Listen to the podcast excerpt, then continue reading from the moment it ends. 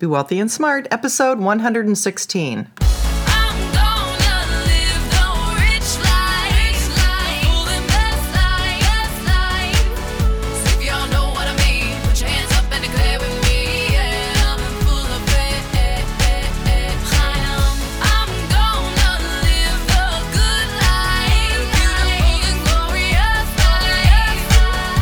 Into a world of wealth and financial freedom without budgets, boredom, or bosses on Be Wealthy and Smart. And now, here's your host, Linda P. Jones. Welcome to Be Wealthy and Smart. I'm Linda P. Jones, America's Wealth Mentor, empowering women and men worldwide to financial freedom. On today's show, we're going to talk about five ways to make doing your taxes fun.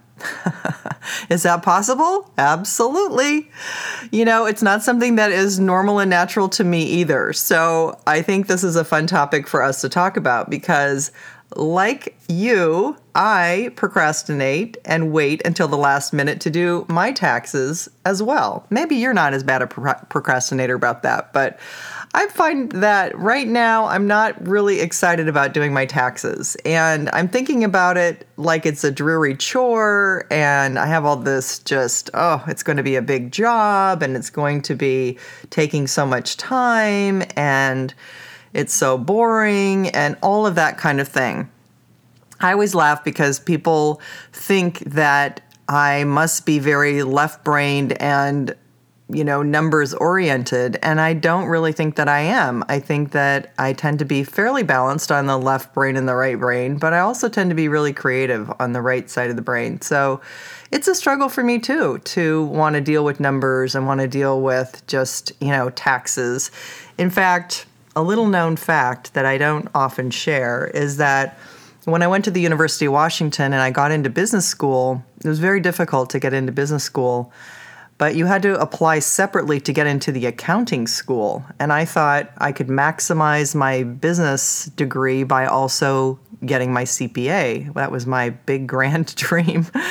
And when I got into accounting school, I got accepted and I started taking courses. I couldn't stand accounting.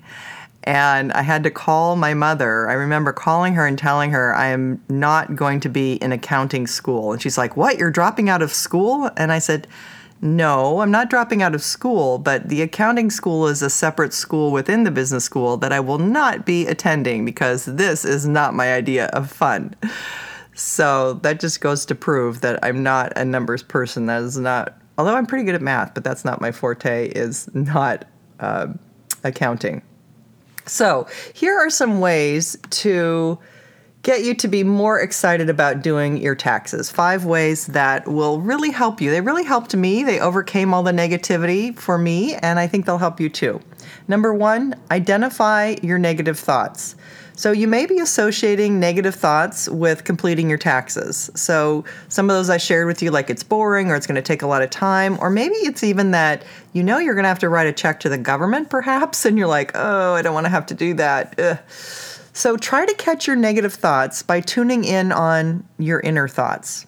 So just close your eyes and listen to your thoughts and what you're thinking about your taxes. Once you've done that, then just be consciously aware of what you're thinking. And that in and of itself will take away the power of the subconscious thoughts that you're having that are negative about your taxes. Number two, ask yourself, how could I be making my taxes more fun, making doing my taxes more fun? The ideas started to come to me when I started asking myself this question. Well, let's see. I could do them while listening to upbeat music in the background. So I could turn on my iPod and put on a fun playlist, or I love Pharrell Williams' song Happy. So that would be a great one and very upbeat to get me feeling happy. So check on that. Uh, I could give myself an, a, a reward for finishing them, like buying myself a small reward on Amazon.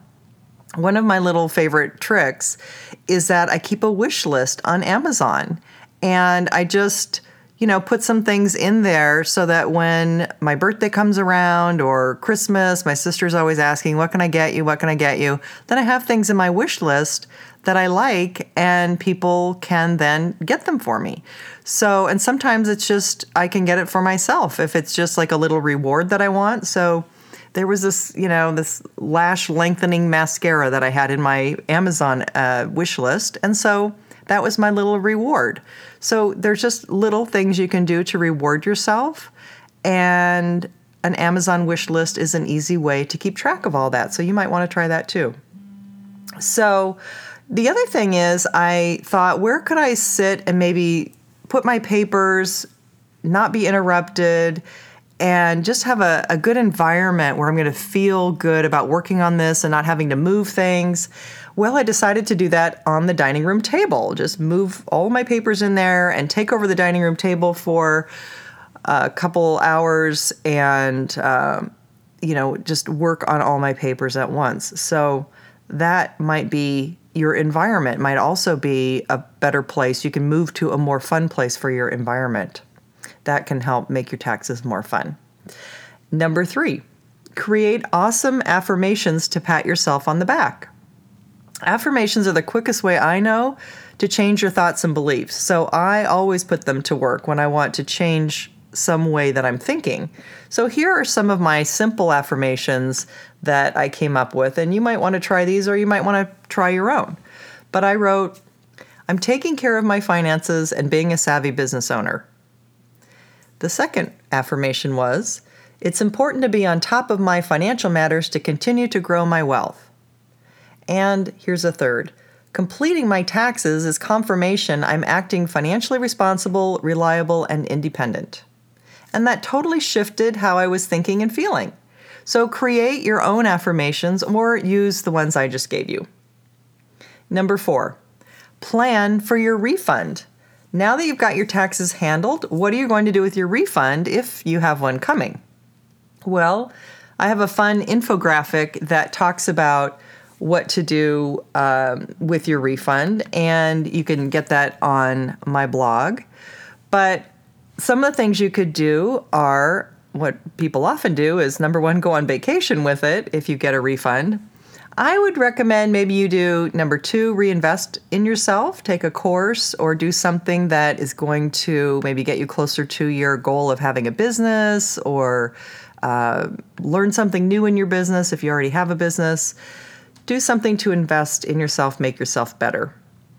Option three might be to create an emergency fund. I think that's a great idea. If you don't have an emergency fund, you can just enlarge your emergency fund if you do have one or create one if you don't. Option four is pay off your credit cards.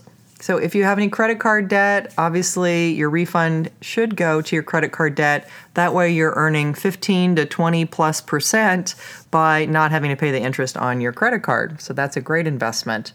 And option five would be to start an I R A or a Roth I R A. So you can put money aside, start making a, an I R A contribution, and assuming a seven percent rate of return over a thirty-five year period, that initial five thousand five hundred dollars could grow to fifty-eight thousand seven hundred twenty-one dollars at age sixty-five, and it's tax-free. So great ideas on putting aside some money for your retirement plan. And then number five is just relax, because your taxes are done and they're off your back. And so now you're motivated to get your taxes done without pain and with a smile. I hope that helped. And don't forget, get them in on time. That's all for this week. Until next time, live the good life and be wealthy and smart. Thank you for listening to Be Wealthy and Smart with Linda P. Jones. Share the wealth and tell your family and friends about the show. Check out our website, blog, and social media for more riches at w w w dot be wealthy and smart dot com.